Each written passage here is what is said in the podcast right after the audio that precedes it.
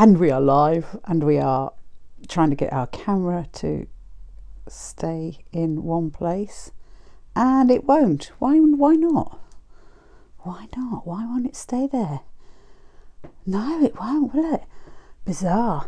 Okay, I've got one of those um, gooseneck things and it just doesn't want to stay put. Anyway, let's see if that works. That seems to work. Okay, today's topic um, healing from narcissistic abuse. And the first thing to remember when trying to nav- navigate or heal from or recover from narcissistic bu- abuse is to actually understand what that phrase means.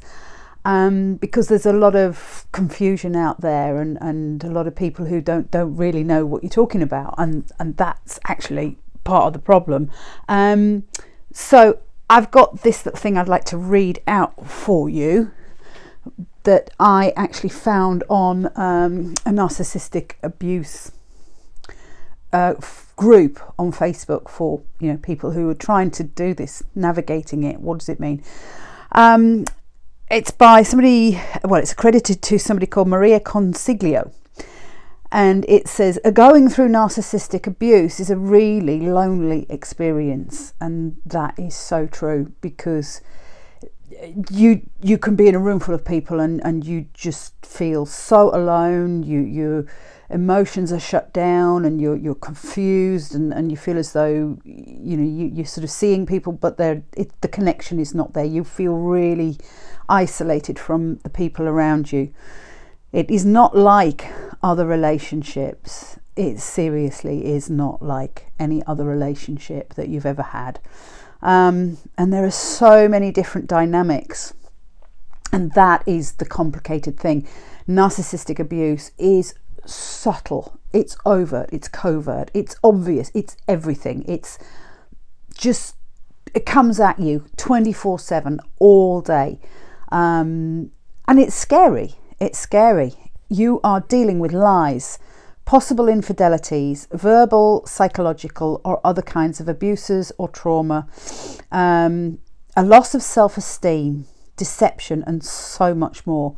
And that literally is not even touching the, uh, the, the tip of the iceberg. Hello, Fleur. Thank you for checking in to your topic after all. Um, and even as I write this, I know the only people who will really understand what I'm talking about are the people that have gone through it. And that's true because even me standing here today, if you haven't experienced it, you you don't know. You can sort of put your arm around someone and say, "Oh, that sounds really terrible," but you don't know. You have no idea. Sorry, but you don't. This is not just a bad relationship experience. It's the murder of a person's spirit, and I would have to agree with that. It's the dismantling and destruction of a life, one piece at a time. And that's what it is. It starts out just little bits, chipping away at somebody's self confidence, slight little criticisms where the person thinks, hmm, what, what did they just say? Did they actually mean it? But that person has moved on. And so you're like, oh, or maybe I just imagined it. But, and then it happens again and again and again and again and again and until it's like until that person is afraid to open their mouth. Absolutely afraid to open it so they shut up. And what happens there they're, they're just pinching off they're reducing themselves. They're becoming smaller within their persona. They're just becoming a shadow of themselves a ghost of themselves and as you are trying desperately to hold it together which you are trying desperately um, People who don't understand, rather than helping, are looking at you like you're going crazy. Because on one level, you actually are going crazy. And in a weird way, it feels like you are. The relationship is slowly breaking you apart. It's a difficult and horrible experience to go through. I would not wish it on anyone. And I agree with that.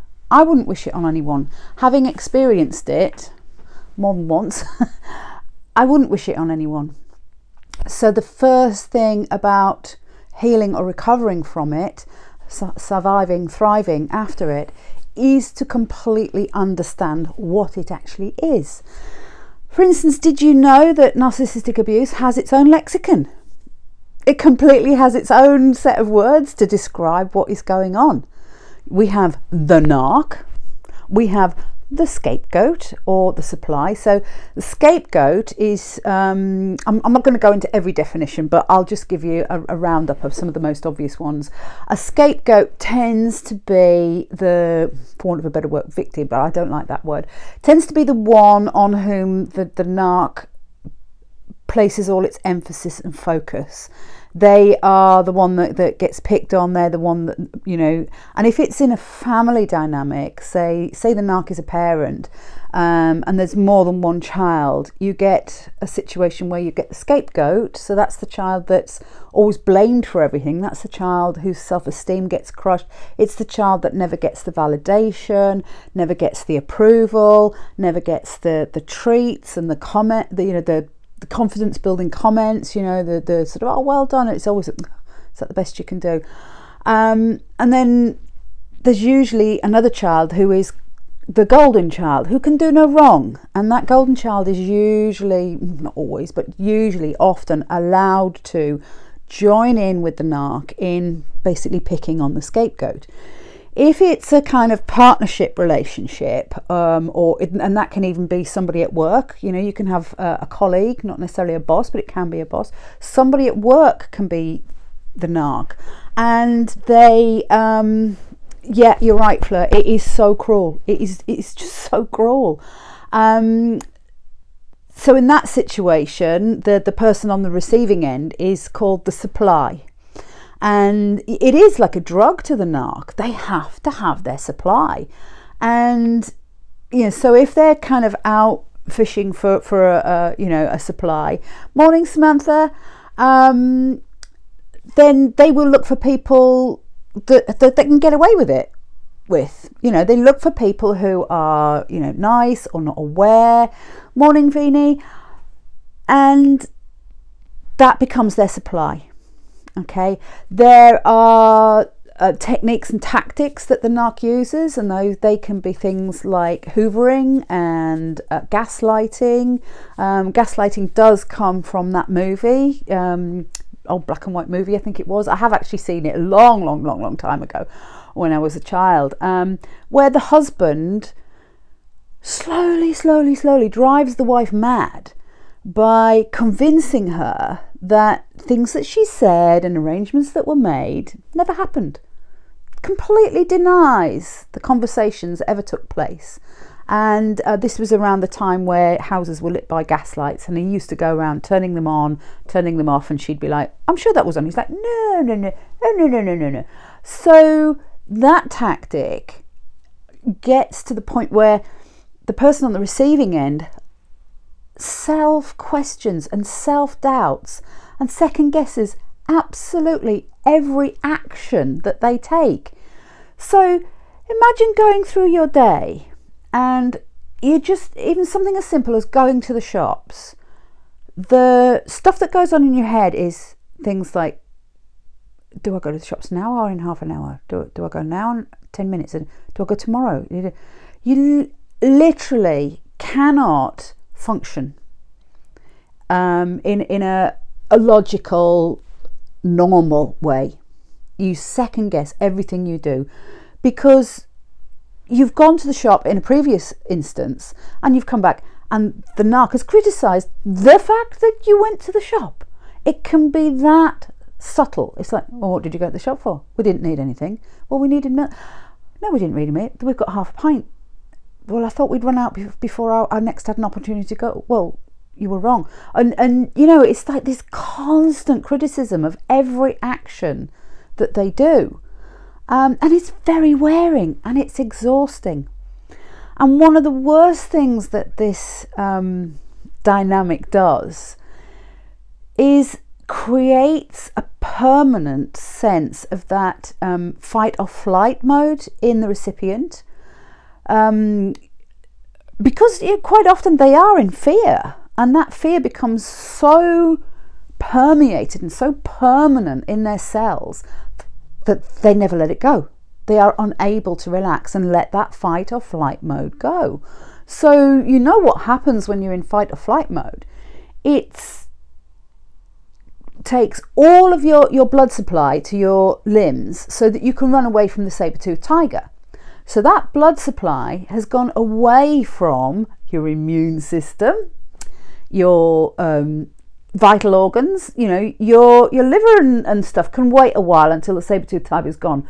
But if you never get out of that situation, if you're constantly 24-7 in that situation, can you just imagine what that does to your, your physiological makeup? You start to get little niggly pains and aches, and then that turns into something a little bit more, and then that turns into something chronic, and then that turns into something else.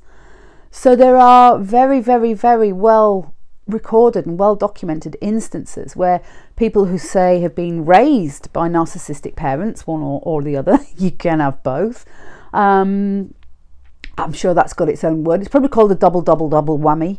Um, you know, you can grow up with um, what starts out as childhood illnesses that never really get resolved, that turn into all sorts of, of conditions as you get older that have their roots in the fact that your immune systems and your organs didn't get the right blood supply for frankly most of your life up to that point. So you know it, it's not just a, a relationship thing between two people it has a very very deep effect on the the recipient not only psychologically but physically so imagine if you're the kind of person who's got these physical problems going on, coupled with your psychological things that are going on in, in your head, you, you can't string a thought together if you're on the receiving end of this abuse. You can't.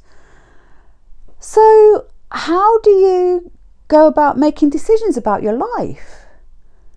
You know, what what career shall I have? What um, where shall I live? How you know, you you you can't function properly. You are unable to make logical decisions. And even if you do make a good decision, you're constantly second guessing it.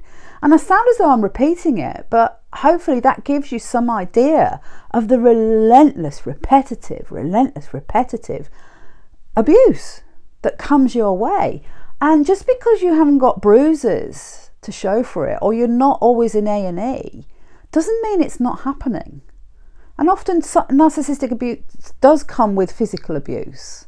Um, if if not from the actual narc themselves, then you, you can get a family dynamic where if there's a narc parent and a golden child and a scapegoat, the, the golden child can have carte blanche to physically abuse the scapegoat, especially if the scapegoat is smaller, more vulnerable, younger, you know, and, and all of that sort of thing. So they grow up with this really skewed idea of what love is because families are supposed to love each other and your parents you know love you but that's not always the case and yet it's drummed in from society books magazines you know the perfect life husband wife 2.2 kids and the dog. And so you sort of are fed that by society. So you think oh well i belong in this and this is what love is. So when you grow up and you go out into the bigger world and you start choosing life partners, you you consciously or subconsciously look out and search for the same kind of love. You receive love in the same kind of way. So you can end up in an, a narcissistic um, partnership, life partnership.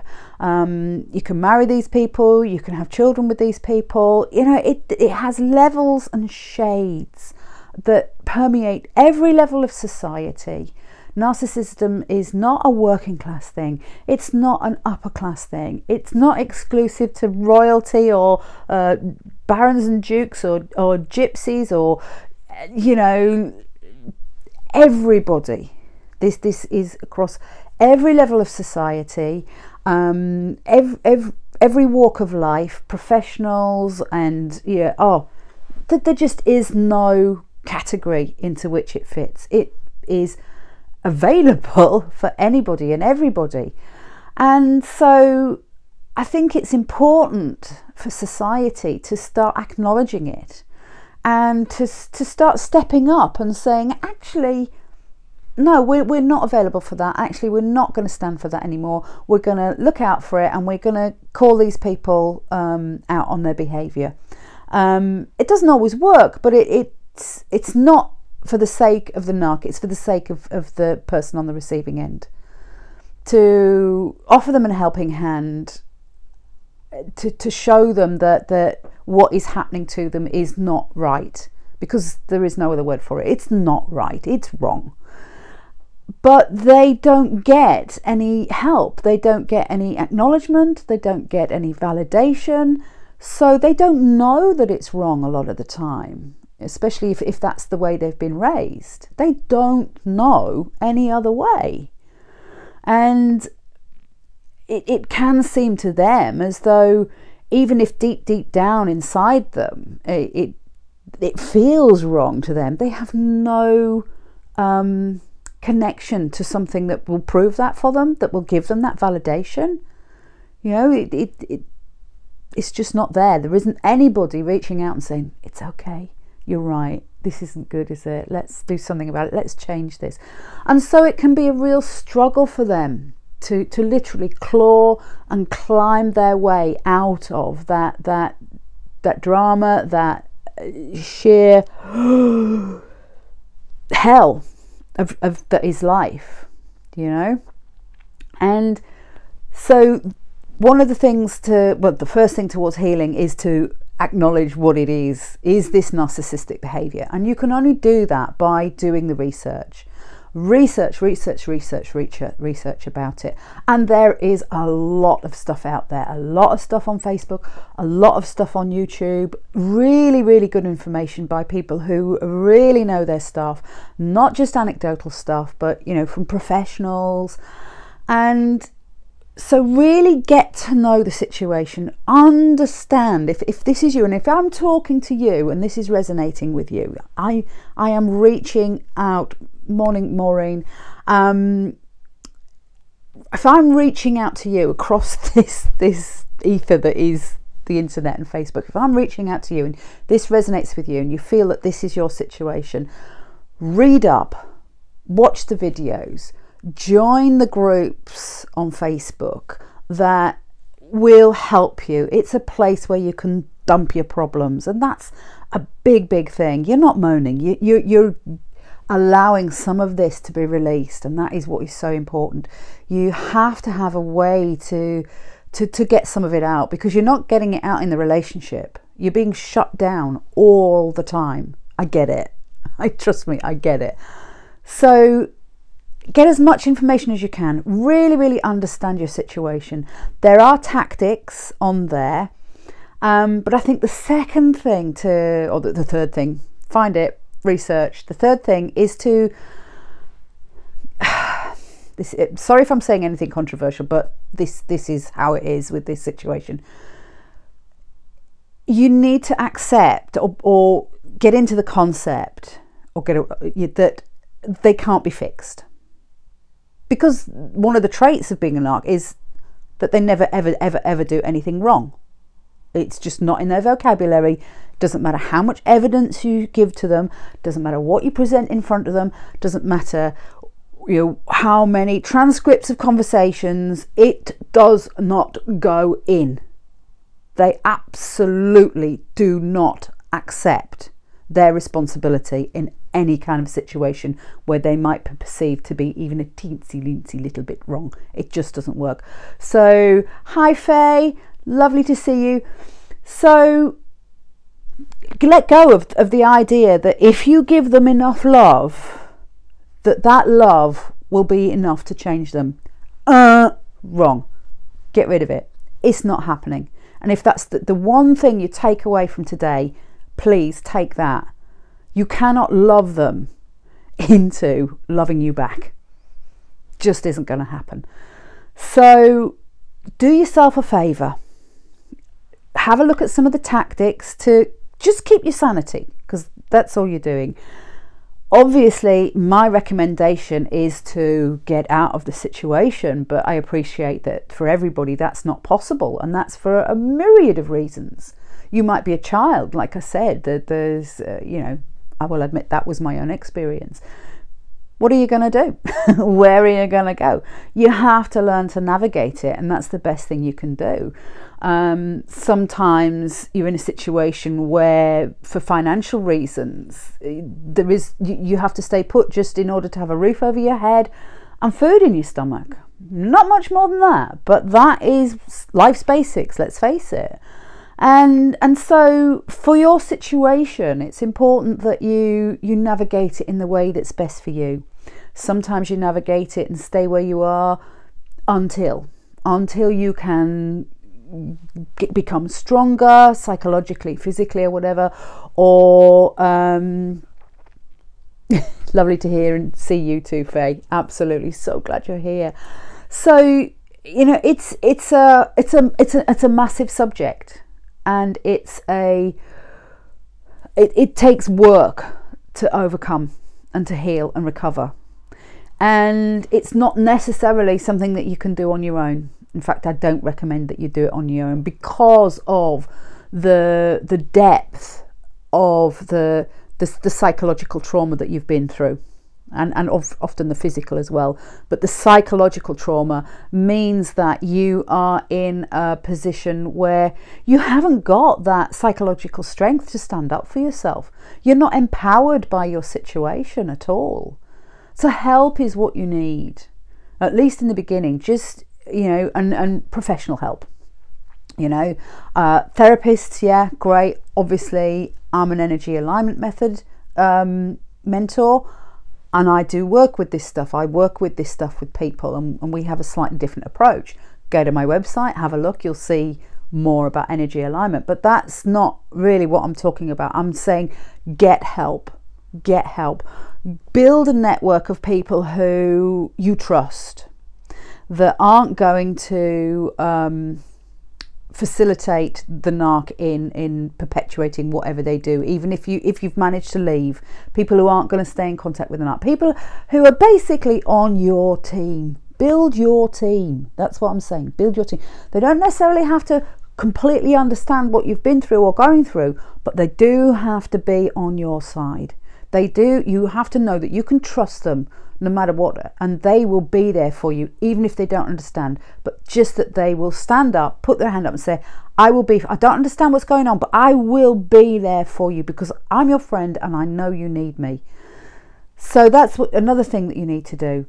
And get the help that you need, professional help. I really, really recommend professional help because it, it's such a deep psychological thing. It's not just a bad relationship. It's not just an argument that you've had with your, your other half or somebody in your family, your, your, your mom or your brother or whatever. It's not. It's not. It's an incredibly pervasive, soul destroying, brain fogging, brain fucking, because it does, it fucks with your head. Pardon me, do apologise.